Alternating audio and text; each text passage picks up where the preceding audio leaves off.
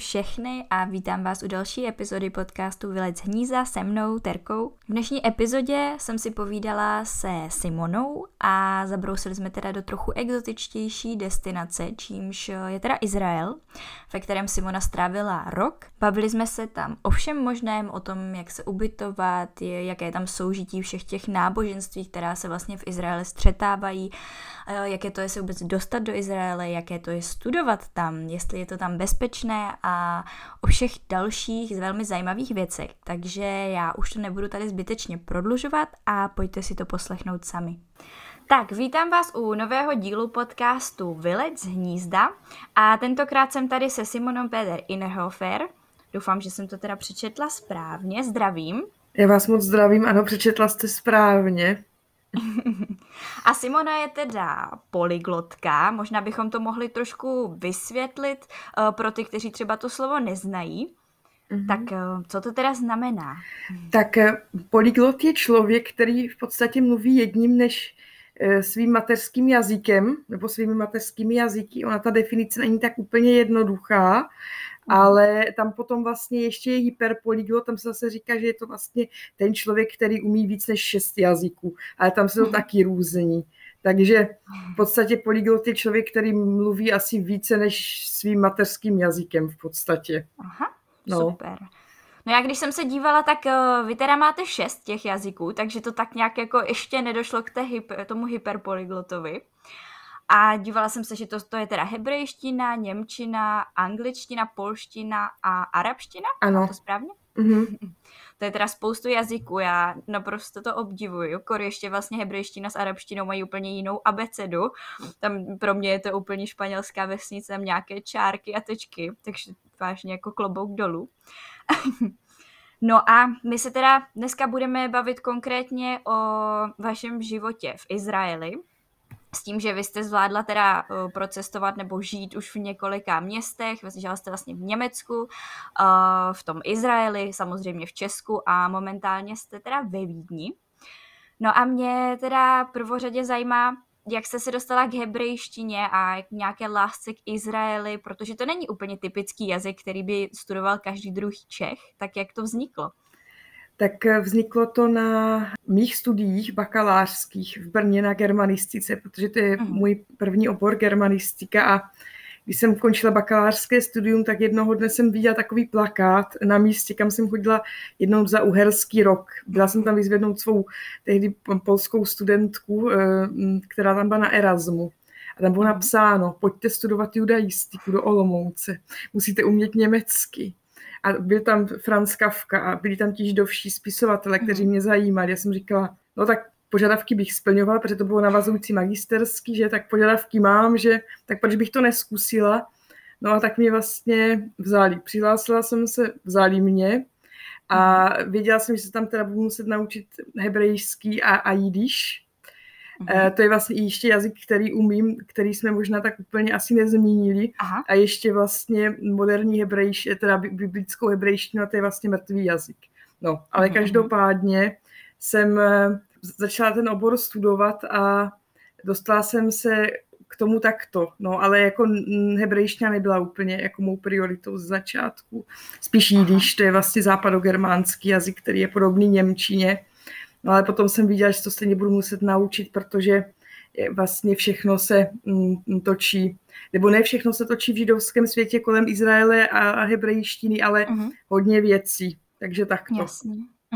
Takže to vlastně pro vás bylo celkem stvořené na míru, protože to bylo propojené s tou němčinou, s literaturou, ještě to na vás tak jako vybavilo na tom místě, kde jste zrovna byla, ještě takový osud.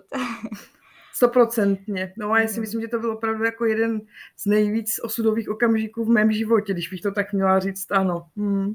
A ještě mě k tomu vlastně přivedla ta polská studentka, která vlastně jsem se o ní starala, abych procvičila tu polštinu. No a vy jste teda studovala v Olomouci, to magisterské studium, a potom jste, jak jsem se dívala správně teda i na vašem webu, tak jste potom šla na doktorantské studium nebo doktorské studium právě do Izraele. Tak byla jste dostatečně jako připravená? na to studovat už v tom Izraeli, myslím teď po té jazykové stránce, protože mně připadá, že jako na univerzitách člověk, když nemá úplně ten základ a není takový jako proaktivní, tak ne vždycky se mu podaří naučit tak dobře, aby potom jakoby mohl jako plynule konverzovat v tom jazyce. Tak já bych opravila, to není asi úplně zřejmé. Já jsem doktorské studium absolvovala v Olomouci. Roka půl jsem vlastně z toho strávila v Izraeli. Mm-hmm, takže to bylo v rámci nějakého výzkumu potom? Už to bylo v rámci výzkumného pobytu. Já jsem tam dělala takové praktikum v takovém zase jednom německém institutu, ale ono vlastně, ta otázka není úplně špatně položená. Jestli jsem byla jazykově připravená, tak moc ne, ale já už jsem tam vlastně byla předtím, abych se tu hebrejštinu naučila líp, protože jsem viděla, že tam vlastně ten rok a půl budu žít. Takže proto, ale samozřejmě tak na fakultě jsem se naučila nějaký základ, což bylo výborné a hlavně jsem to zase dělala do nějakého toho kontextu. Ale kdybych se neučila sama, tak, nebo kdyby vlastně potom ještě k tomu, jako nebyl tam ten zážeh, k tomu, že jsem to začala mít opravdu ráda, tak bych se to asi nenaučila. Právě mi připadá, že člověk opravdu, když už jde studovat nějaký jazyk nově na vysoké škole, tak musí chtít, jinak prostě tam není asi takový počet těch hodin, aby člověk z toho pochytil všechno, co potřebuje k té konverzaci nebo k tomu, aby se dorozuměl potom v té dané zemi. No, to je zase trochu další problém, protože samozřejmě ještě jako kursy je jedna věc a taková ta, řekněme, hezká hebrejština, spisovná, to je jedna věc, že a potom, jak se mluví na ulici, tak to je věc druhá, takže tam byla taková docela jako velký rozdíl v tom, jo, takže to, že třeba člověk rozuměl v kurzu a byl už třeba na vysoké úrovni, to ještě potom neznamenalo, že nemohl být nepříjemně překvapen v nějaké restauraci nebo na trhu. To věřím. Občas to tak bývá, no přeci jenom ne všichni mluví učebnicovými jazyky a člověk potom se musí trochu přizpůsobit té hovorové stránce, no.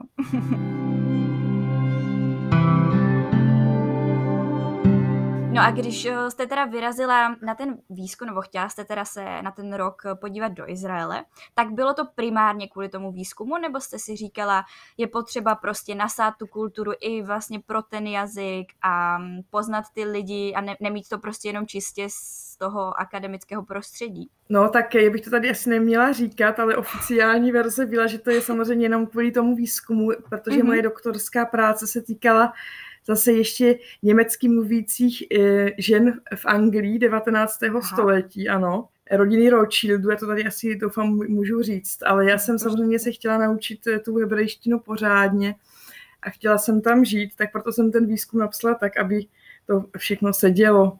A všichni se nechali přesvědčit, ano. Přesvědčila jsem vlastně izraelskou stranu, no.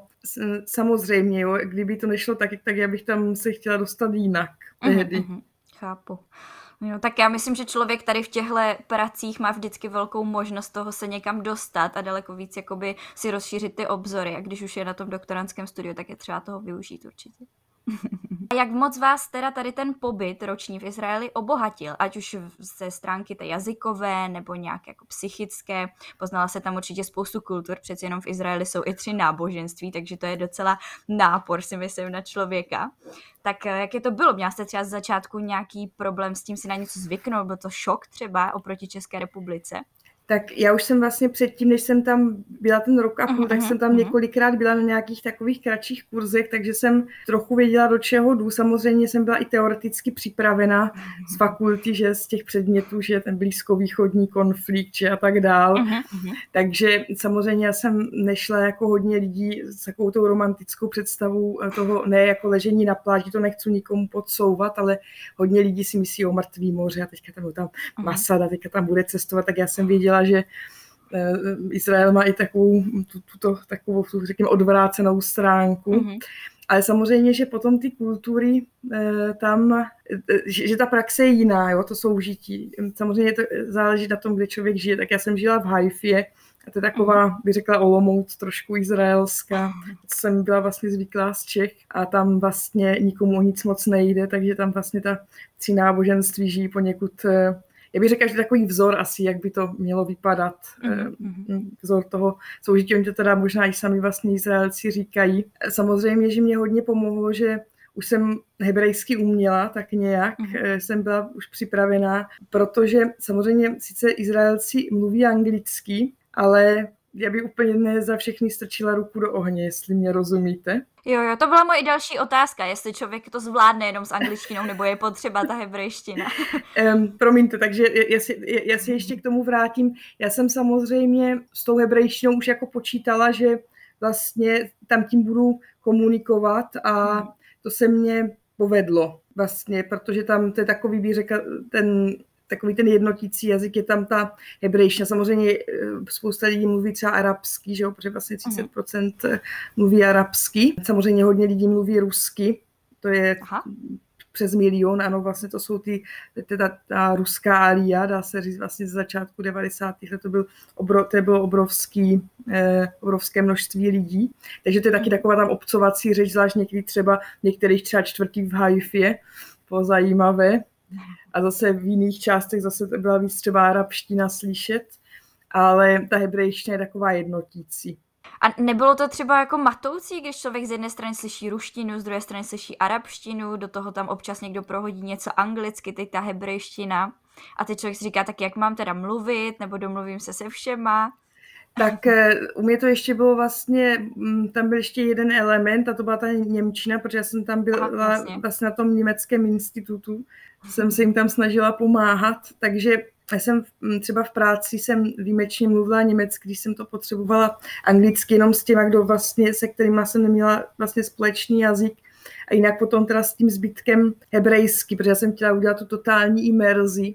To vlastně úplně se do toho ponořit, no. A to se mně povedlo. Takže to pomohlo, jo.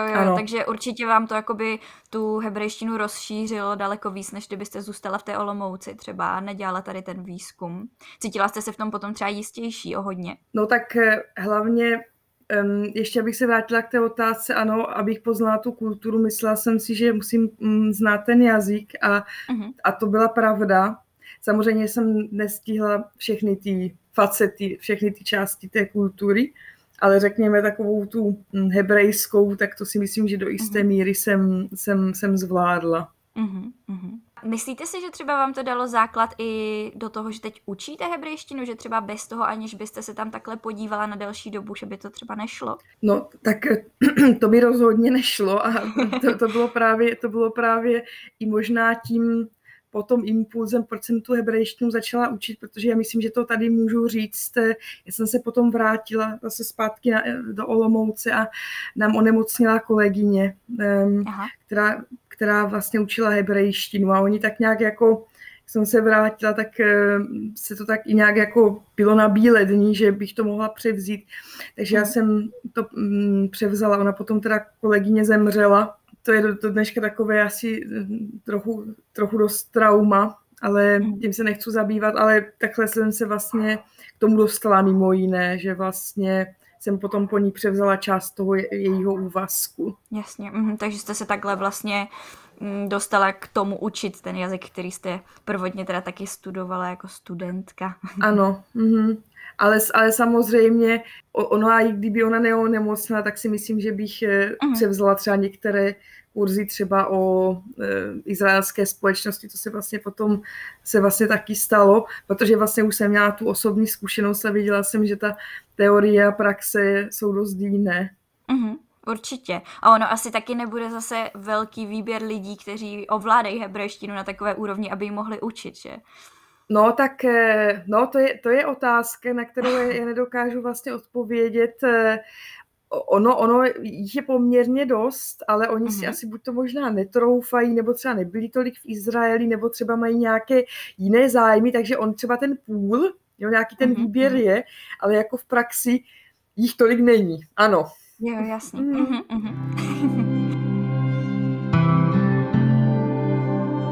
No a když se teď trochu odkloníme od toho jazyka, tak jak jste to měla v Izraeli s ubytováním? Protože přece jenom jste tam strávila rok, takže asi bylo potřeba najít něco trochu stálejšího. Tak jak to probíhalo? Tak já jsem bydlela na kampusu Haifské univerzity, bydlela jsem na koleji, bydlela jsem... No, je to tady asi můžu říct, no, tak to ono samozřejmě tam, jako by to oficiálně to rozdělení jako neexistuje, ale ono existuje jako na arabské a židovské byty v v té koleji. Aha. To byl vždycky takový byt, tam byly ty pokojíčky v tom bytě, to bylo vždycky, myslím, 5 nebo 6, nebo potom tam byla taková jakoby luxusnější část, tak tam byly, myslím, 3. Ono to má do jisté míry svoje opodstatnění, protože ono třeba, když je někdo je observantní žít, tak tam musí být opravdu třeba ty kuchyňky nebo ty kuchyně oddělené. Takže vlastně by to ten člověk musel dodržovat ty spolubydlící, když by třeba jako nebyly židovky. No.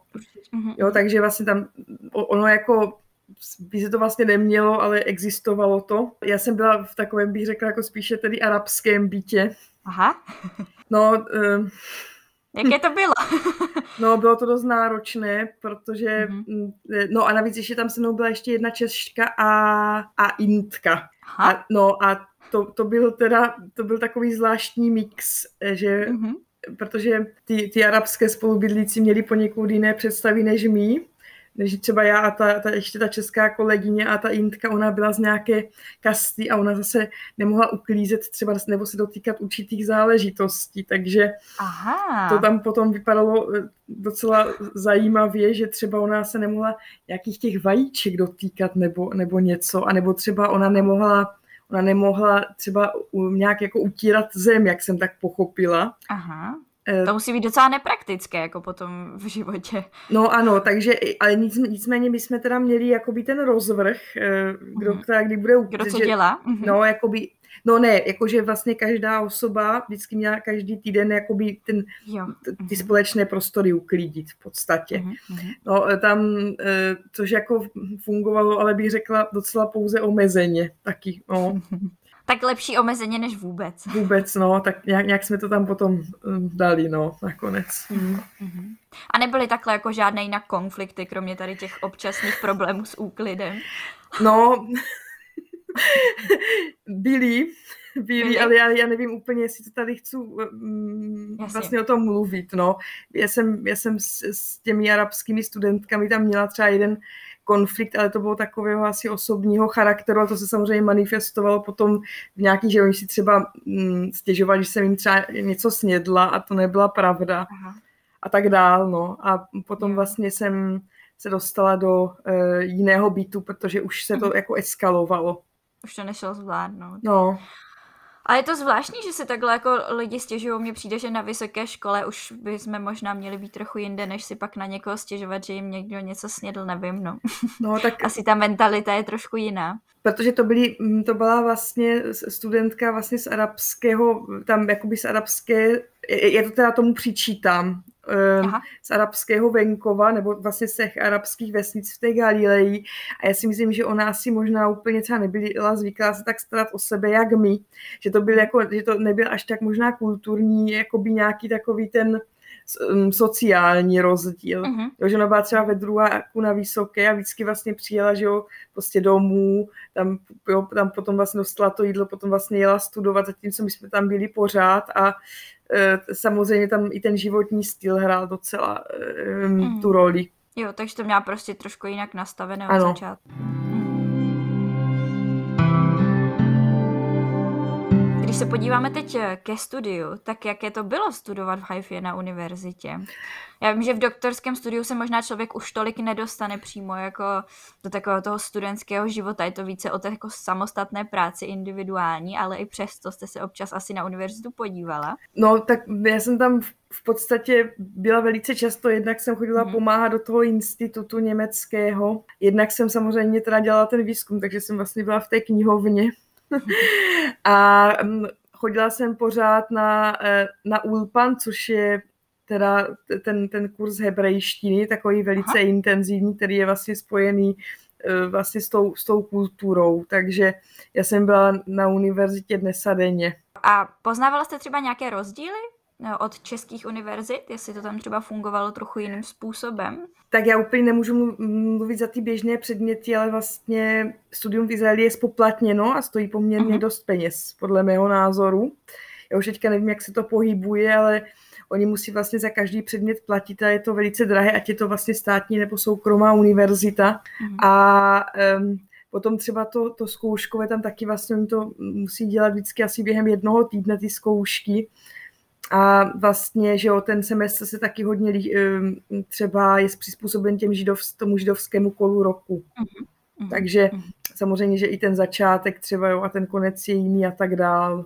Jasně. A lidi si toho asi víc váží, než je tomu potom u nás, když máme vlastně přístup ke vzdělání úplně vlastně zdarma, nemusíme se o nic moc starat, člověk se prostě přihlásí a když splní nějaké přijímací řízení, tak už je prostě studentem vysoké školy. To jsem taky často pociťovala i ve Španělsku, že ti lidi, když prostě si za tu výuku platí, tak daleko víc mi přijde, že se tomu danému oboru věnují a není to takové, vyzkouším tohle, zkusím tamto, protože přeci jenom je to velká částka a ne všichni si vůbec můžou potom to studium dovolit, jako u nás. No. Ano, to je pravda, abych řekla, že celkově to má jako větší prestiž, že u nás už v České republice to ztratilo prestiž, že třeba člověk studuje vysokou školu, nebo i nedej bože ten doktorát, ano, tam jsem vždycky byla tak skoro jako neoslavována, ale jsem se tam jako cítila taková nějaká oceňována za to, že jsem se vlastně až dostala v tom studiu tak daleko. Zatímco v Čechách doktorant má opravdu, bych řekla, velice špatné postavení. Ano, ale to je asi jiná kapitola. Hmm. Jo, to určitě, no. Ono potom i to zkouškové vypadá jinak. Já si myslím, že my to máme hodně jako ulehčené i tím, že máme víc pokusů na všechno a zase to možná trochu líp dopadá na to psychické zdraví, ale na druhou stranu si myslím, že vždycky jsme takový, jako tak zkusím to, uvidíme, nebudu se s tím stresovat. Zatímco oni, jestli to musí stihnout v jednom týdnu, tak to musí být velký nápor na nervy, no. Je to mnohem, mám pocit, že to studium tam bylo, nebo co jsem tak poznala, třeba ty lidi, co byli třeba v bakalářském nebo magisterském studiu, tak rozhodně to nebylo jako, myslím, že naši studenti někdy mají takové trošku jako lážo-plážo, ne všude, ale jako může se to zadařit, že třeba tím jakoby ten student víc propluje, tak mám pocit, že v Izraeli to tak asi úplně nebude. Těsto člověk musí jako vydřít spíš. No. No ještě mě napadlo se zeptat, když jste byla ještě v Olomouci, tak nejste si vědoma toho, že by člověk třeba mohl vyjet i na Erasmus? Nejenom takhle na jakoby na výzkum v rámci dizertační práce? No to tehdy nešlo, to už jde asi teďka, nebo už to teďka možná zase nejde, to nevím. To už bylo zase v době, když už já jsem vlastně, protože já jsem studovala magisterské studium 2006 až 2009. A to tehdy nešlo, to šlo vlastně jenom ta vládní stipendia, na která jsem tam vlastně potom vyjela. A pomohlo vám hodně to stipendium? Bylo to dost finančně náročné ten rok tam? No tak Izrael je velice drahá země, i na poměry teda bych řekla asi i jakoby Evropy, když bychom to tak porovnali a já bych si to bez toho nemohla vůbec dovolit. Samozřejmě já jsem si tak nějak jakoby pozbírala několik stipendií dohromady, jedno to hlavní, tak to bylo to vládní, z té izraelské vlády a potom ještě takové menší. Jsem to musela tak jakoby spytlíkovat, dá se říct. Ale tak to zase jsem byla ráda, že to aspoň existovalo, že jsem vždycky věděla, na koho se mám obrátit, nebo na kterou tu organizaci, abych to stipendium dostala. Jo, to zase stalo hodně času, protože samozřejmě o stipendium pořád neustále ty aplikace, to stojí hodně času zase, a takže ono je to vždycky něčím vykoupené. Co všechno jste musela takhle jako zvládnout nebo třeba doložit, aby vám to stipendium dali, uznali? Tak určitě jsem musela, že tak nějaká ta vysvědčení, nějaké ty zkoušky, co už jsem složila. Třeba nechtěli znalost jazyka, protože to tam jakoby nebylo úplně primární. Tam byl primární ten výzkum a samozřejmě, že doporučení, že potom ten plán toho výzkumu, o to vlastně šlo hlavně potom doporučení školitelky, tady tyhle, ale to zase tak nebylo úplně, jako Izraelci nejsou tak úplně, bych řekla, administrativně náročně. Jo, to třeba Němci jsou mnohem horší, bych třeba řekla například. A když jste teda říkala, že jste měla nějaké 2 ty stipendia, tak potom už vám to pokrylo vše, nebo jste musela hodně třeba i ještě dokládat z vašich finančních zdrojů? To už se pokrylo, ale žila jsem opravdu velice spartánským způsobem.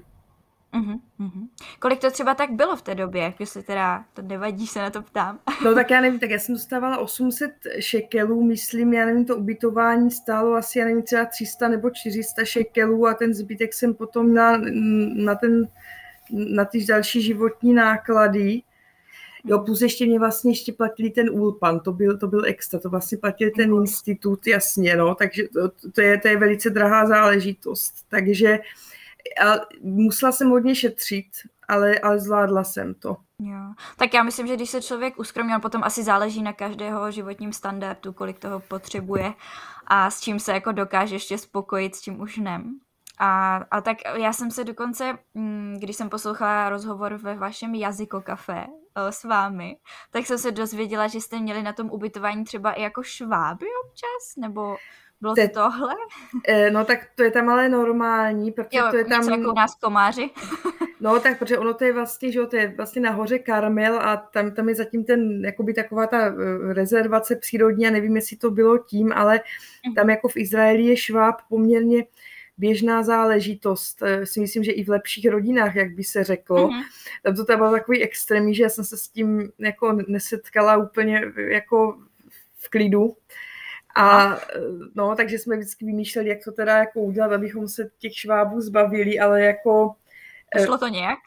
Šlo to nějak, ale jako bylo to nepříjemné, ale myslím, že se tam prostě může i v nějakým jako uvozovkách jako luxusnějším ubytování prostě to objevit normálně, jo? Zatímco u nás to tak asi není, ale tam je to asi možná tím klimatem, nevím. Jo, určitě, že tam, kde je teplej, tak tam je to prostě jako je běžné, že člověk je občas potká, no.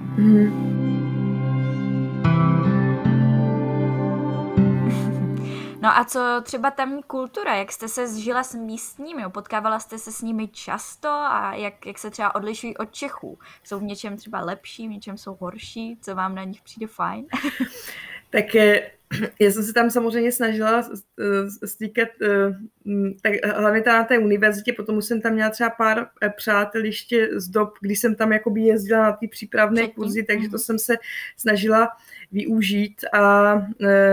Každý je samozřejmě taky zase z jiného prostředí, že třeba jedna je původně z Rakouska židovka, jo, potom třeba další, tam zase byly jakoby zase z té ruské alie, které tam třeba přišli, já nevím, když jim bylo třeba 12-13 let, každý jako pochází úplně, jak se říká, každý pes jiná ves. Takže jako mluvit vlastně o izraelské kultuře je těžké, protože se spíš prostě mluvit o izraelských kulturách. A já bych řekla, že obecně jako je ta kultura, bych řekla, taková dynamičtější. A pokud tam člověk přijde ze střední Evropy a ještě je zvyklý na tu germanistiku, tak se tam tak jako vždycky plíží a vždycky je tam v nějaké frontě stojí a potom mu vysvětlí, že nemá stát ve frontě, jinak tam bude stát do soudného dne. A jo, je to tak, jo, že prostě člověk musí být takový otevřenější, jo, nebo prostě... To průbojnější asi. Průbojnější, ano, jako rychle reagovat na ty záležitosti. Myslím si, že Izraelci, jestliže můžu říct nějakou jako ze všeobecnění, tak jsou takový otevřenější. Jo, že třeba jako člověku jako řeknou třeba ty věci možná víc na rovinu, ale zase, ale zase jako ne všechny. No to je takový ambivalentní, to se tak nedá říct, ale jakože bych řekla, že spolu komunikujou otevřeně, jsou takový přátelštější než Češi. Rozhodně. A takový bych řekla i nápomocnější, zvlášť, že ještě vidíš tam někdo je takový jakože ztracený. Takže to je ta pozitivní stránka, ano, třeba nějaká ta negativní. No, tak to je taková ta bych řekla, blízkovýchodní, podle mě, že jako musím mít jako všechno hned a hned si prostě musím jako všechno užít. Jo, že tam není, že prostě asi jak je samozřejmě Izrael se neustále nachází jaksi ve válečném konfliktu, v podstatě permanentním, tak jako, že musí být všecko hned. A je tam taková ta netrpělivost veliká, bych řekla. No, a protože už tam nemusím zítra být. Ano, to se může stát, jo? Ta pravděpodobnost je tam trochu vyšší.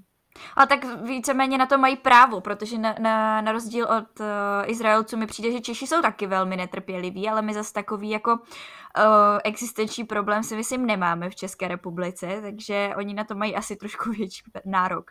No, co se mi třeba nelíbilo taky, tak samozřejmě třeba tam nějaká třeba ta ochrana přírody, udržitelnost a to už je taky několik let, jo. Tam třeba jako taky moc nebyla, třeba tam bylo hodně takových těch jako skládek nebo tak a já jsem se o tom bavila, tak oni vždycky na všechno řeknou, že my máme jako jiné starosti, jo. Samozřejmě. Takže mají vlastně zase na druhou stranu i trošku jako výmluvu možná?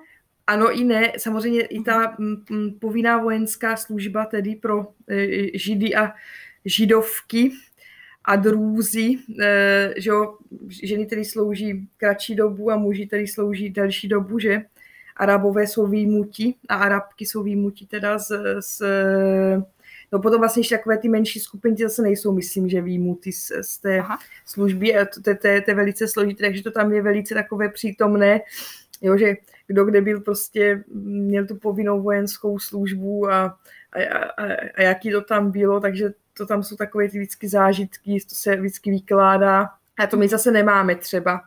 Jo, že, no, že prostě oni, než jdou na tu vysokou nebo do toho zaměstnání, tak vlastně absolvují tu povinnou vojenskou službu, že a tím, co, takže oni jsou třeba už relativně jako studenti, jako starší, takže když jsem byla doktorantka v 27, tak jsem tam jako byla mladá doktorantka, samozřejmě, protože jsem nebyla jako na té vojně. Tak, no. A potkala jste se třeba s nějakou ženou, která takhle dělala tu službu, třeba povídali jste si o tom? No tak vlastně s těmi spolubydlícími potom a tak ty, co jsem znala já, tak jedna myslím byla jakože v nějaké telefonní ústředně, tak to bylo jako docela dobrý, ale ten zbytek vždycky jako vařil nějakému důstojníkovi kafe, co jsem tak pochopila. Jako některý třeba, co měli štěstí, nebo oni si to můžou i do jisté míry nějak trošku minimálně volit, tak byli třeba v nějakém, že tam jako by byly nějaké spojovatelky, ale jinak si myslím, že asi jako se jim to úplně nelíbilo, no. Nebo to jako nebyl úplně super zážitek, no. Určitě. Tak přeci jenom, jak známe vojenské prostředí, tak ty ženy tam nejsou úplně uznávané, bych řekla. No. A jestli člověk pak ještě dělá takhle jako sekretářku, dejme tomu, švaří kafe, tak to je asi docela podřadná funkce, no. No, ano, tam samozřejmě, že jo, tak teoreticky asi žena má, samozřejmě i v izraelské armádě jsou ženy pilotky, ale jako taky, jo, jako by to procento třeba proti těm mužům, že jo, teďka to jako... Asi nemají takovou podporu. No, ne, jo, samozřejmě, a to je samozřejmě jako, stejně jako česká společnost, tak i izraelská společnost je velice patriarchální. Já bych řekla, že ještě možná tady tím je to umocněno, že, tady tím militarismem, takže to je zase jako z mého tady feministického pohledu, takže proto. Určitě to musí být těžké i potom vlastně do toho jako dospělého života, protože člověk, nebo konkrétně u těch žen už tady si myslím, když vystudujeme třeba člověk jde na doktorát, tak prostě vystuduje, nevím, v 26, v 27 a už to spousta jako lidí ze společnosti často považuje za to, že už je pozdě a teď člověk teprve má začínat nějakou práci a nějaký rodinný život. A tím, že oni jdou ještě později vlastně v rámci té vojny, tak to musí být... hodně jako těžké potom si myslím takhle pro ten dospělý život, no. No tak oni, jestliže studují, tak potom třeba většinou studují třeba bakaláře, jako jenom v uvozovkách, jo. Tam je takový, spíš bych řekla, nebo co jsem tak pozorovala ten model, jo, že prostě, jo, že jako jde na tu vojnu, potom studuje bakaláře, potom se vdá. No možná třeba ještě mezi tím dělá třeba, jo, jako by má nějakou tu práci v tom oboru. To je u žen tady tenhle ten model. A samozřejmě jsou výjimky, jo, jako je to různý, ale tohoto modelu jsem si všimla. Ale oni tam zase mají ten systém, že oni zase možná na všechno potřebují třeba ten magisterský titul taky. Jasně. Jo, to je taková ta česká specialista, že prostě na všechno potřebujeme magistra, no. To je pravda, že spousta míst jako požaduje i magisterský titul a bakalář vlastně už v dnešní době nic neznamená. Prvně to bylo tak, že když člověk má vlastně maturitu, tak už je to bráno jako samozřejmost, teď už to pomalu přechází na ten bakalářský titul, takže... Ano. No a mě i zajímá teda náboženství, protože přeci jenom se tam střetává islám, křesťanství a judaismus, tak jak to člověk vnímá, anebo naopak, jak vnímají třeba nás, protože přeci jenom z Česka jsme ateisté, já teda nevím, jestli to není moc osobní, jsem tady, jestli jste věřící nebo ne, ale přeci jenom asi nemáme to náboženství tak jako zakořeněné v nás, jako třeba tam, tak jak to jako vnímají, nebo jak to ten člověk vnímá navzájem, prostě Izraelec, Čech, nebo prostě kdokoliv takhle z Evropy, kdo není úplně s tím svázan, spojen. Tak z hlediska náboženské otázky, tak já jsem se po příjezdu z Izraele nechala pokřtít. A stala jsem se katoličkou, ale to je taková ta rodinná tradice, to je zase asi trošku jiná kapitola. A takže jsem tam možná jakoby to našla zase, tady tuhletu, řekněme, křesťanskou tradici a přivedl mě k tomu jeden člověk, který je teda zase, on je poloviční Žid z otcovy strany, ale je pravoslavný křesťan. Prostě to tak, tam jsou takový zvlášť z té ruské alie a on mě vždycky říkal, no, kdyby se měl nechat pokřtít, ale ne na pravoslavnou, na katoličku. Já jsem říkala, no, jako, to je blbost, to prostě stál na sluníčku asi celou dobu, že jo, no. A opravdu se jeho slova naplnila po roce a půl. Ale jinak, tak samozřejmě, tak já jsem tam vystupovala jako osoba z České republiky a tak jsme se tam bavili, že jo, tak já jsem jim prostě vysvětlovala, že teda u nás to tak je teda spíš ten ateismus nebo nějaký ten něcismus rozšířený, že třeba ti lidi jako nějak třeba formálně věří nebo třeba také nechodí třeba do toho kostela a tak a ale ono jako pro ně je to hodně problém to pochopit, protože tam jsou samozřejmě i ti křesťané, že? Hlavně teda ti arabští křesťané tam jsou v Haifě nebo v té Galileji, tak muslimové tam jsou vlastně taky, že? To je jasný, že jo? Vlastně v celém v Izraeli. No a Židé, a tam se to zase záleží podle té jakoby denominace, jo? Jestli vlastně jakoby podle té míry té věřícnosti. Aha. No, takže vlastně, ale já jsem třeba nepřišla do styku třeba s Židy třeba ortodoxními, takže tam to nemůžu soudit, ale je to tam takové téma trochu, jako že oni se třeba víc jako na to náboženství třeba ptají, třeba než my, ale je to třeba pro ně méně pochopitelné, třeba když člověk není věřící. To je takový koncept, ale samozřejmě jsou třeba... Ano, ale třeba samozřejmě jsou i jako Židé, kteří jsou ateisté, jako na rovinu, jo, to tam jako... Jasně, že to mají zakořeněné v té rodině, ale už prostě jakoby to náboženství takhle nepřijímají. A nebo prostě formálně tak nějak, jo, třeba, že slaví jako ty svátky židovské, no a navzájem ta náboženství, no tak to třeba v té Haifě, tak tam vlastně je taková ta koexistence, že každý si tam slaví to svoje, je tam konsenzus, že si tam nikdo toho nebude zasahovat, ale třeba v Jeruzalémě už to si myslím tak úplně klidné není, ale tam jsem třeba nestrávila tak dlouhou dobu, abych o tom mohla mluvit, ale tam už třeba bylo velice cítit to napětí. Takže jste zažila i třeba nějaký konflikt takhle mezi lidmi jako opačného náboženství? No a to bylo spíš jako etnického. Aha, to jsem nezažila... V Jeruzalémě je pouze cítit to napětí, jo, tam v tom starém městě, jo, tam prostě to se ani nemusí nějak prostě o tom mluvit, ale ono to tam prostě existuje, ale zažila jsem třeba v Haifě, tak tam prostě nějaký řidič jako napadl prostě strážce, protože tam vlastně každá budova je hlídaná, aby se tam nedostal prostě nějak něco jako nežádoucího, aby tam nebyl potom nějaký problém. A na to, aby člověk mohl dělat tady tuto ostrahu, tak musí podstoupit vojenskou službu.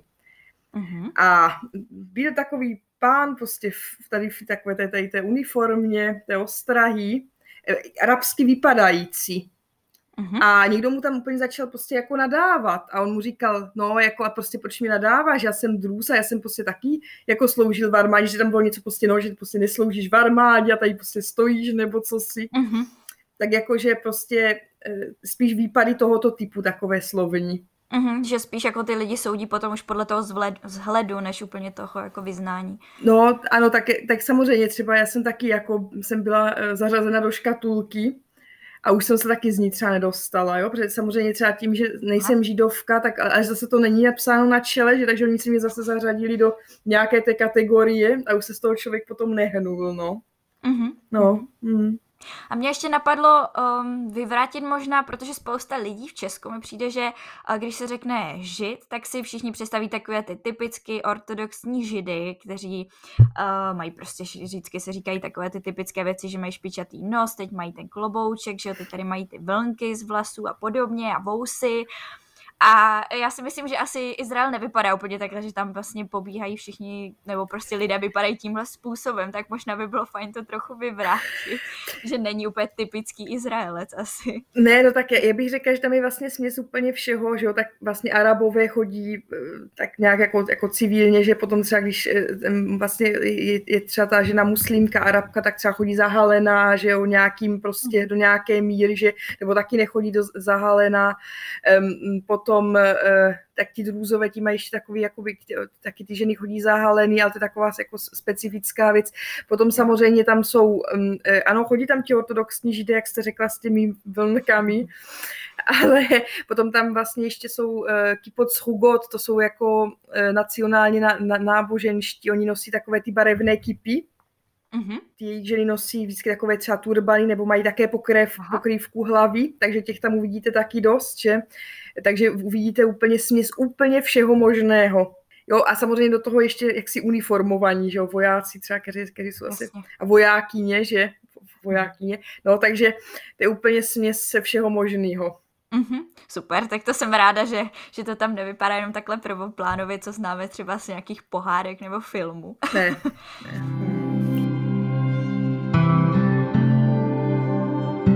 A nakousli jsme už právě tady ty jakoby náboženské nějaké konflikty, tak jak jste to obecně, nebo jak jste vnímala bezpečnost, nebo jak jste se tam cítila? Cítila jste se tam bezpečně, protože spousta lidí si Izrael představí taky vlastně jako nějaké nebezpečné místo, přeci jenom tam ty konflikty jsou, ale na druhou stranu je to i poměrně, si myslím, i vyhledávané místo turisty. Třeba moje sestřenice tam byla na svatební cestě, takže si myslím, že zas až tak špatné to tam být nemůže. A to bylo teda teď nedávno, rok zpátky asi. Aha. No, byla tam někdy, kdy to bylo? Únor, těsně předtím, než začala pandemie, no. No, tak Izrael je samozřejmě jednou paradoxně z nejbezpečnějších zemí, že? Díky svému obranému systému, no, Kipat Barzel, to je ten Iron Dome, ta vlastně ta, řekněme, protiletecká obrana se tomu říká. Takže z tohoto pohledu je to opravdu velice, za ta léta už se to tak velice dobře vyvinulo, protože oni musí, že? Protože, jak říkala jedna politoložka izraelská, my si myslíme, že Hamas spí, ale Hamas, jako on spí, ale nikdy nespí a vlastně nikdy nevíme teda, kdy teda začne být aktivní. Tak ono to samozřejmě vždycky má tady nějaký ten impuls, ten trigger, ale to je zase také jiná kapitola. Samozřejmě všechno je neustále hlídáno, no, takže ať jdete do supermarketu nebo do univerzitní budovy, tak vás vždycky projdete rámem, jo, to prostě tam tak je, jo, ať jdete cokoliv do restaurace, vždycky jdete prostě přes rám, no, jo, neexistuje, abyste jim neprošla, no, takže potom to se mě jednou stalo, jsem tam byla taková leželí, samozřejmě třeba, když už tam člověk, ten německý institut, kde jsem byla, tak byl v 6. patře jedné budovy, já jsem tam byla taková potom ležerně, vždycky jsem vycházela a potom jsem zase tam prostě chtěla jít a už jsem tak jako jednou, už jsem to tak zapomněla, už jsem se tam hrnula a oni říkají stop, my víme, jako kdo seš, že jsi ze 6. patra, ale prostě vrať se. Jsem se úplně styděla, jsem se tam úplně plní. Takže nikdo neproklouzne. Jo, ale já jsem to neudělala schválně, oni to viděli taky, ale já jsem potom už na to tak jako zapomněla vlastně, no, úplně, jak už jsem tam vždycky prostě byla, no. Takže člověk se s tím už asi po čase nějak zžije, že už mu to nepřijde nějaké zvláštní, tak jako třeba kdyby to tady nastalo asi v Česku, tak si myslím, že ze začátku bychom byli docela vyhoukaní z toho. Ano, navíc, že jo, oni mají výbornou, jo, i vlastně ty kryty mají, že vlastně každá ta budova nebo i ten byt by měl mít ten mamad, jakoby tu místnost, která je teda jakoby proti, jak se tomu říká, no prostě, když je nějaký ten konflikt, jo, a vlastně jsou vypalovány ty rakety nebo tady tyhle ty záležitosti, tak aby se tam ty lidi mohli schovat. Takže to oni mají samozřejmě taky výborně teda ten výborný systém toho. A na ulici jste se třeba cítila bezpečně? Naprosto, i když samozřejmě, jak teda jsem viděla hodně těch uniformovaných lidí teda s těmi samopaly, tak Středoevropa na to není zvyklá, vždycky si myslí, že to je nebezpečí tam, že? A já jsem jednou vystoupila, byla jsem navštívit kamarádku v Tel Avivu, to je vlastně, já jsem o ní mluvila na začátku, to je rakouská židovka, říkám Iris, to je hrozný, já se tady cítím nebezpečně, a říká, ale dítě, to se tady musíš cítit bezpečně. to je přeci tady vidíš samé ty uniformované, prostě s tím samopalem. Já říkám, no právě. Jo, asi to není příjemný pocit, když na to člověk není zvyklý, no. Ne, a navíc jako vím, že na Haifské univerzitě oni tam měli ti psovodí, tam měli nějaký takový jako kurz univerzitní a oni tam neustále chodili vždycky ještě v té knihovně vlastně s tím samopalem, že on byl ve službě a jsem se mu tam vždycky vyhýbala v té uličce, v té knihovně a já jsem si vždycky říkala, jo, to je jenom jako doplněk, to je něco jako taková kabelka, jako, ale bylo to jako dost nepříjemný. Určitě, no. Ale člověk na se, přesně tak musí to vnímat jako prostě nějaký doplněk té uniformy. Ten člověk ano. To prostě nepoužije, pokud nebude nějak jako někdo ohrožen. Že? Ano.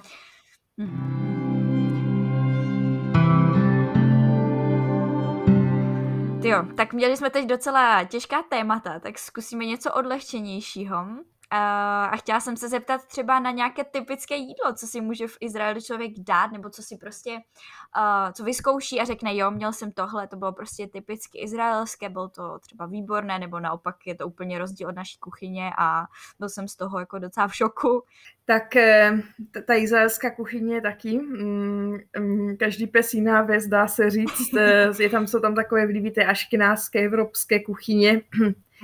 To kopíruje obyvatelstvo vlastně. Ano, jo, takže třeba, já nevím, jestli třeba v těch tradičních rodinách se třeba i vaří ten šoulet třeba, jo, nebo takový, jako co známe, ale hodně samozřejmě je to ovlivněno arabskou kuchyní, jo, takže prostě takové ty saláty různé, jo, takové ty prostě nadrobno nakrájené prostě záležitosti, že jo, potom samozřejmě ty burekas, to je zase to je něco jako, jak je v Turecku ten börek, ale tomu říkají prostě burekas, to je zase takové prostě to plněné tím sýrem, z toho lístkového těsta.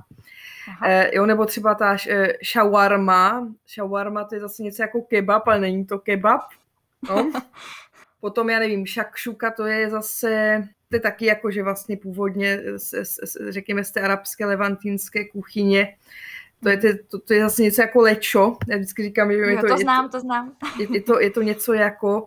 Potom třeba sabich, to je takový zase jakoby salát, jo, takže je to spíš taková ta lehká, jako teďka se na mě možná všichni se sypou, jako spíše lehčí arabská kuchyně, taková ta levantínská prostě, no. No a samozřejmě prostě, jo, hummus a falafel, to je prostě, no to vždycky známý, jo. A chutnalo vám tam, nebo vám třeba chyběla česká kuchyně? No, tak jako mě ani česká kuchyně moc nechyběla, že jo, samozřejmě, že se vlastně tam nejí to vepřový, nebo jako jí, ale opravdu jenom malá část obyvatelstva, tak si prostě člověk zvykne, že jako tam jako nebude tam mít prostě šunku ke snídani, že a máslo a tak dál, že a no, tak ani mi to nechybělo, no, ne. Navíc jako tam je jiný klima, že jo, tam je jiný klima, takže vlastně to tam jako kdyby si člověk dal svíčkovou, že je prostě v Tel Avivu při 35 stupních, tak by potom jako nedobře vypadal. Určitě. A člověk asi nemá ani jako nutně pocit toho hladu v takovém vedru, nebo no, to tak mývám většinou. Jako, tak v zimě třeba, jo, tak tam je těch 10 stupňů, že tak to by třeba možná člověk i třeba uvítal nějakou polévku, třeba teplou, že nebo nějaký třeba takový, jako to naše nějaký, jo, třeba to maso s tou omáčkou, že ale vzhledem k tomu, že vlastně v podstatě tam tady ty kombinace nejsou, že jo, z hlediska vlastně toho kašrutu, že tak tam odpadá, no. Mm-hmm.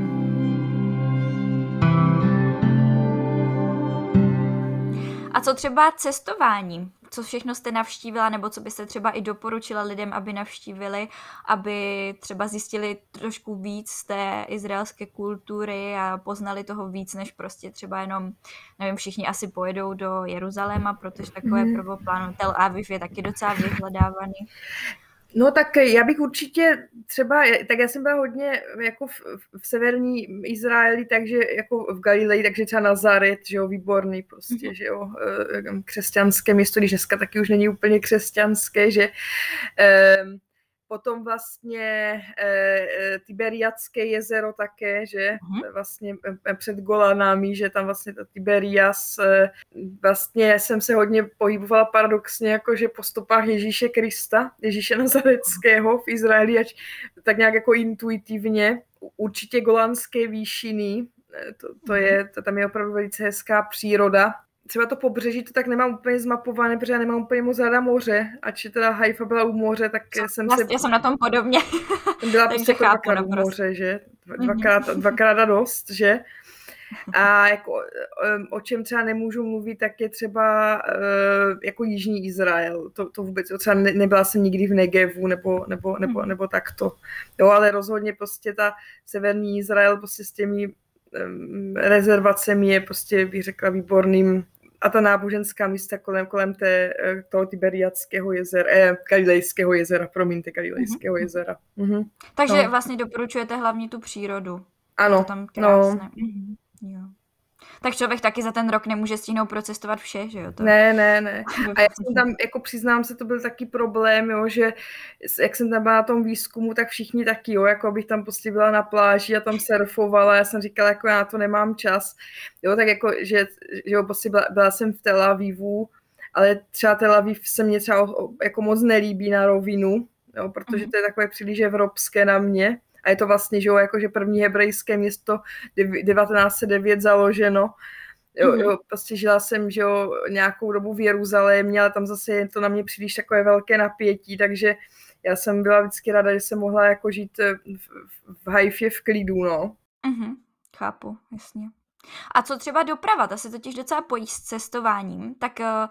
Je to tam jako dobře rozvinuté, dostane se člověk takhle po vlastní ose někam, nebo může využívat nějak tu jako jejich dopravu, nebo je třeba řídit, já třeba neřídím.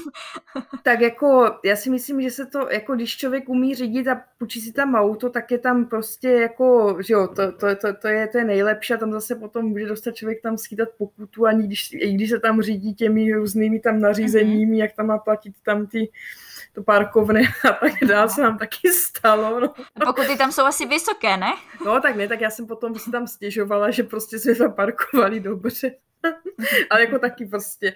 No tak samozřejmě tam jako je tam nějaká ta železniční síť, tak ta jako spojuje, že jo, taková ta hlavní nějaká tam města, že jo, vlastně jakože ten sever s tím jihem trochu, jo, jakože prostě Jeruzalém třeba vlastně to jede vlastně až do Nahárie, to je zase až jakože k té libanonské hranici, že potom jakoby ten centrální Izrael, tam je to poměrně ta dobře rozbudovaná ta síť, že, ale oni třeba hodně jezdí autobusy, jo, protože to je takový, přece jenom zase není tak úplně moc dobře rozbudovaná, jo, tak zase, jo, třeba vlastně jako v Jižním Izraeli, tam jako není zase až jako železnice, jo, je třeba do Eilátu, že úplně na jih, že, tak tam se dostanete autobusem například, no. A autobusy teda fungují v pořádku, jezdí třeba na čas, nebo není tam nějaký problém takhle? No, tak to jsem jako, tak takové ty jako by meziměstské, ano, jo, to zase jako musím říct, co třeba jako jezdí každou chvilku, samozřejmě třeba kromě šabatu, že tak to zase, že jo, tam to ne. Ale jsem třeba jela třeba z Jeruzaléma do Haify, tak to jako nebyl problém, ale třeba jako oni jsou jako samozřejmě ty teoreticky ty jízdní řády třeba v Haifě, jo, ale ono to vždycky jezdilo jako tak v nějakých takových vlnách, jako podivných ty autobusy tam, jo. No, takže to tam zase jako člověk musel docela jako dávat pozor, aby to tam nějak jako, a to si potom člověk zvykl na ty jejich rytmy, no. Jo. No, tramvaj je jenom v podstatě jedna v Jeruzalémě. No. Jasně. A tak já myslím, že tramvaj je taky docela úspěch. Ne všude máme tramvaj ani v Česku. Takže... No jo, ale tak to je takový jako... Si myslím, že určitě to asi tomu městu prospělo. Ale jinak jako... Vždycky, když jako se chcete někam dostat, tak prostě se tam dostanete, jo, jako možná to třeba není vždycky úplně vlakem, jo. Samozřejmě nedoporučuje se stopovat, jo, to se nedoporučuje obecně, ale vím, že tam jako lidi stopujou, jo, běžně, no tak jako já prostě to nechci komentovat. A třeba pro ženu solo cestovatelku je to jako země úplně v pohodě. Aha. Tak to je super, to je dobré vědět. Jo, jako to já vždycky, a to je i podle teda nějakých těch oficiálních indexů, jsem o tom četla články a myslím, že teda i já to můžu říct, že úplně bez problému, no, tam, ale samozřejmě musí třeba člověk dávat pozor, že třeba když je kolem nějakých těch ortodoxních čtvrtí, tak prostě se tam třeba jako doporučuju, jako nechodit tam úplně jako v minisukni všude, nebo jak to mám říct prostě, jo, jako by tak dbát na nějakou, jako to, co asi bych nosila v Čechách, tak bych měla nosit tam, jo, nebo tak. Že ne úplně jako vyloženě si brát nějaké provokativní oblečení. Ono to... asi, možná jako kvůli té vlastní bezpečnosti, nejde o to, že, nebo... Jako jednak že třeba člověk jako neví, kdy tam prostě jde třeba kolem nějaké té prostě čtvrti třeba ortodoxnější, aby třeba tam jako nezbudil pohoršení. Takhle. Jo, jakože třeba to se stalo i mojí kamarádce, která je tam Izraelka, rodila, tak šla koupit noční košili svojí sestře, která taky teda je taková jako nábožensky založená a šla tam jako s tílkem. Mhm. Až musela jít do té ortodoxnější tam čtvrtí takové jako v Haifě a už se tam na něj jako křivě dívali. Aha, takže spíš takhle, aby ti lidi jako neměli pocit, že je to nějak jako pohoršuje nebo ovlivňuje spíš tím způsobem. Ne, že by to bylo jako nebezpečné, ale spíš, že se pak na člověka nedívají pěkně. No ano, jakože to je spíš prostě z úcty k těm lidem, jo, jakože nemusím prostě všude chodit někde jako v bikinách, tak třeba na pláži, jo, ale prostě jako neměla bych to tam, samozřejmě tak tam je teplo, že tak člověk tam jako víc tak jako chodí ležérně, jo, a si člověk prostě musí uvědomit, kam chodí ležérně, jo. Mm-hmm. No. Jo, je třeba nad tím prostě trochu víc přemýšlet. Ano. Já jsem se teda chtěla zeptat i na nějaké svátky, jestli jste tam zažila, protože přeci jenom Židé vlastně slaví Chanuku, nemají Vánoce a myslím si, že mají i spoustu jiných dalších zajímavých svátků, tak jestli jste tam něco takového prožila, zažila, oslavila. Tak já jsem tam zažila i Vánoce, to bylo sranda. Ale tak já jsem tam přijela, že to bylo, myslím, v září, tak už byl Sukkot, že to je svátek stánku, to je takové, jak si staví takové ty domečky s těmi 3 stěnami a potom vlastně tam dávají takové ty palmové větve. Uh-huh. To je takový vlastně delší svátek. Potom, myslím, na Nový rok, to nevím, jestli jsem tam byla Roš Hašaná, to už si úplně nepamatuju, ale potom je vlastně Sukkot, že? Tak to je takový, jako, že vlastně sedí v té suce, a jak mě říkal jeden takový mladý druh, a oni potom ti Židí sedí v té suce těch 7 dnů a potom prší. No samozřejmě, protože už se jako začíná podzim, že jo. Tak to bylo takové hezké zjištění, myslím, mi tam tak svěřil, jako tam říkáte, výborný. No tak potom něco, tak jo, potom je Chanuka, že tak to je tak vlastně v prosinci, že tak to se taky hodně slaví, ale tam vlastně to nejsou doma, to jenom vlastně myslím, jakože ten první a poslední den, nebo nějak jenom jeden den, tak tam se zase pořád vlastně jedí ty koblí, že nebo to smažené a vždycky se vlastně každá ta z těch 7 nocí se vlastně zapaluje ta svíčka. Tak to jsme taky hodně oslavovali. Vánoce jsem taky oslavila, zase v jedné rodině, sice židovské, ale která byla vlastně zvyklá se svojí původní vlastí slavit Vánoce. Mm-hmm. Takže aspoň tedy na zdobením stromečku, no tak oni věděli, že to slavím, tak asi mě chtěli udělat radost, ona potom kočka jim z toho udělala kůlničku na dříví, z toho stromečku, tak já jsem říkala, aby to radši nedělali, no ale tak už teda ano. No, třeba tak Silvestr se prostě tak jako neslaví, že, protože vlastně tam ten Nový rok začíná už teda v tom září, že, tak to je samozřejmě jinačí událost, ale samozřejmě, jako, že jo, jako oni znají ten pojem Silvestr, jo, a hodně třeba i ta rusky mluvící tam ta část, tak oni to jako slaví. No. Ale asi to není takové typické jako u nás, že prostě se lidi sejdou a pijou a mají ohňostroje a to asi... Ohňostroje občas jsou, ale oni vlastně, jak je to pracovní den, že jo, tak vlastně jako tak nějak symbolicky aspoň, že? No, tak potom co? Tak potom je Purim, že? Purim, to je veselý svátek, tam si myslím, tam jsem se ani jako, že do ničeho ne... Tam to se vlastně slaví tím, že se převlečeme do basek a potom vlastně se čte tam Megilat Ester a vlastně se pije. Jo. Jo, jako... To jsem vlastně už řešila i s jednou hostkou, že je to vlastně takový izraelský Halloween nebo něco podobného, že to má jako takový nádech.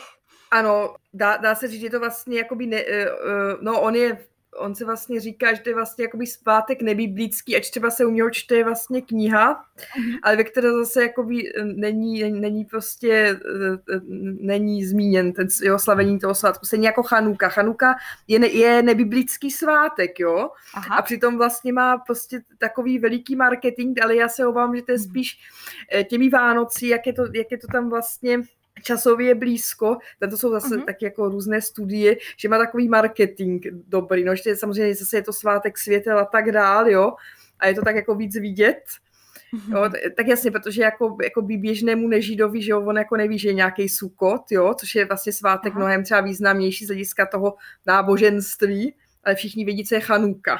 Jo? To je pravda, Chanuka je jako tak všeobecně známá i mezi lidmi, kteří vlastně o tom nic moc neví. No. Jo, tak jasně, protože prostě se zapalují svíčičky a jí se koblí, jo, takže asi tak, jo, tak potom je vlastně ten, že jo, Pesach, že to vlastně zase jakoby koresponduje s těmi Velikonocí, že, tak to je takový ten, že jeden z těch tří nejvýznamnějších svátků. Ten jsem zažila také, když jsem byla vlastně u toho sederu, u té večeře, zase jo, to je vlastně dlouhá noc, tam jo, to je vlastně spojeno, že jo, s tím jezením těch věcí, které se mají jíst na ten seder, jo, vlastně pitím toho vína, potom vlastně četbou toho té Hagady, takže to je taky taková jako velice důležitá věc. No a potom už vlastně je Šavuo, čili svátek týdnů, svátek sklízně, a tam se zase jedí ty mléčné pokrmy, tak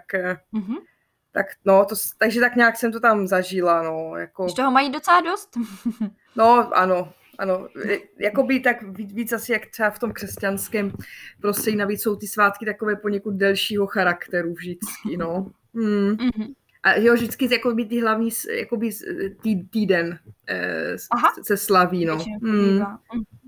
A líbilo se vám to takhle, že vlastně docela často dlouho oslavují? Tak jako jo, tak samozřejmě jak člověk jako, jak nejsem židovka a jak člověk třeba nezná úplně ten ritus, jenom teoretický, tak jsem do toho byla tak trochu jako zasvěcována. Samozřejmě, co se ještě každý týden, tak šabat, že, tak to jsem potom, jak jsem už bydla v tom židovském bytě v uvozovkách, tak to jsem tam celebrovala s jednou z tou spolubydlící, která to teda slavila. Ona recitovala tedy ta požehnání, já jsem mohla zapalovat svíčky, tak to jenom tak symbolicky jsme vždycky dělali, no. To bylo takový možná nejhezčí. A uměla byste si třeba představit tam žít dlouhodobě? Po tom roce stráveném v Izraeli? Ano, to bych si dovedla představit, ale asi tomu osud nechtěl, nebo jak to mám říct. Prostě ono to jako není jednoduché, když člověk vlastně není židovského původu. Mohla jsem se snažit o nějaké stipendium, ale vlastně já jsem potom už potřebovala na tom doktorátě pracovat a to jsem zase už potom šla do Rakouska, to už byla potom zase jiná kapitola.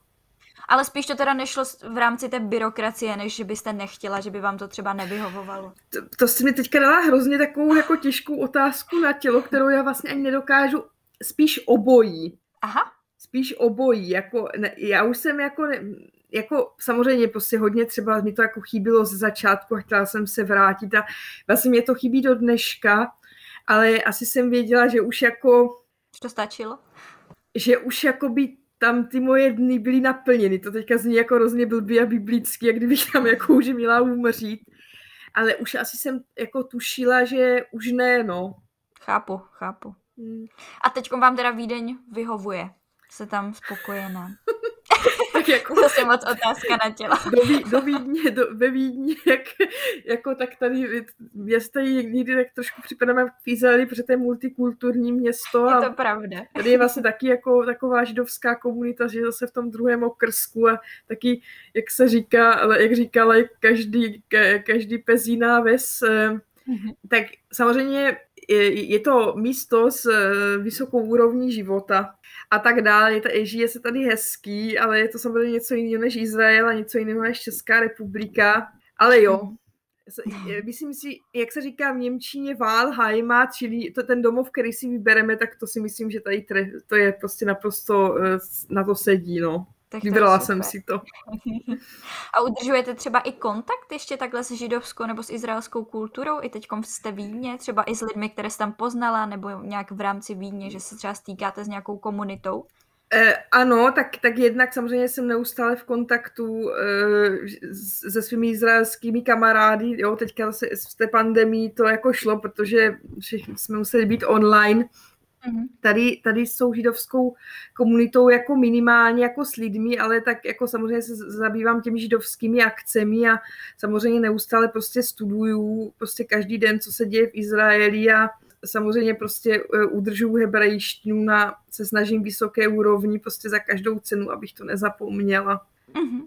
Tak určitě i vlastně tím, že učíte hebrejštinu, tak tím se taky člověk udržuje, teda asi spíše tu moderní, než potom tu náboženskou nebo biblickou. Tak já vlastně, já učím, no to je zajímavé, že já vlastně učím i hodně biblické hebrejštiny. To jsem byla povolána před 2 lety učit na Masarykově univerzitě. Takže vlastně jezdíte i do Brna, pokud to zrovna teda není online. Ano, to je moje rodné město, ano. To nevím, jestli jsme tady zmínili, to je moje rodné město, ano.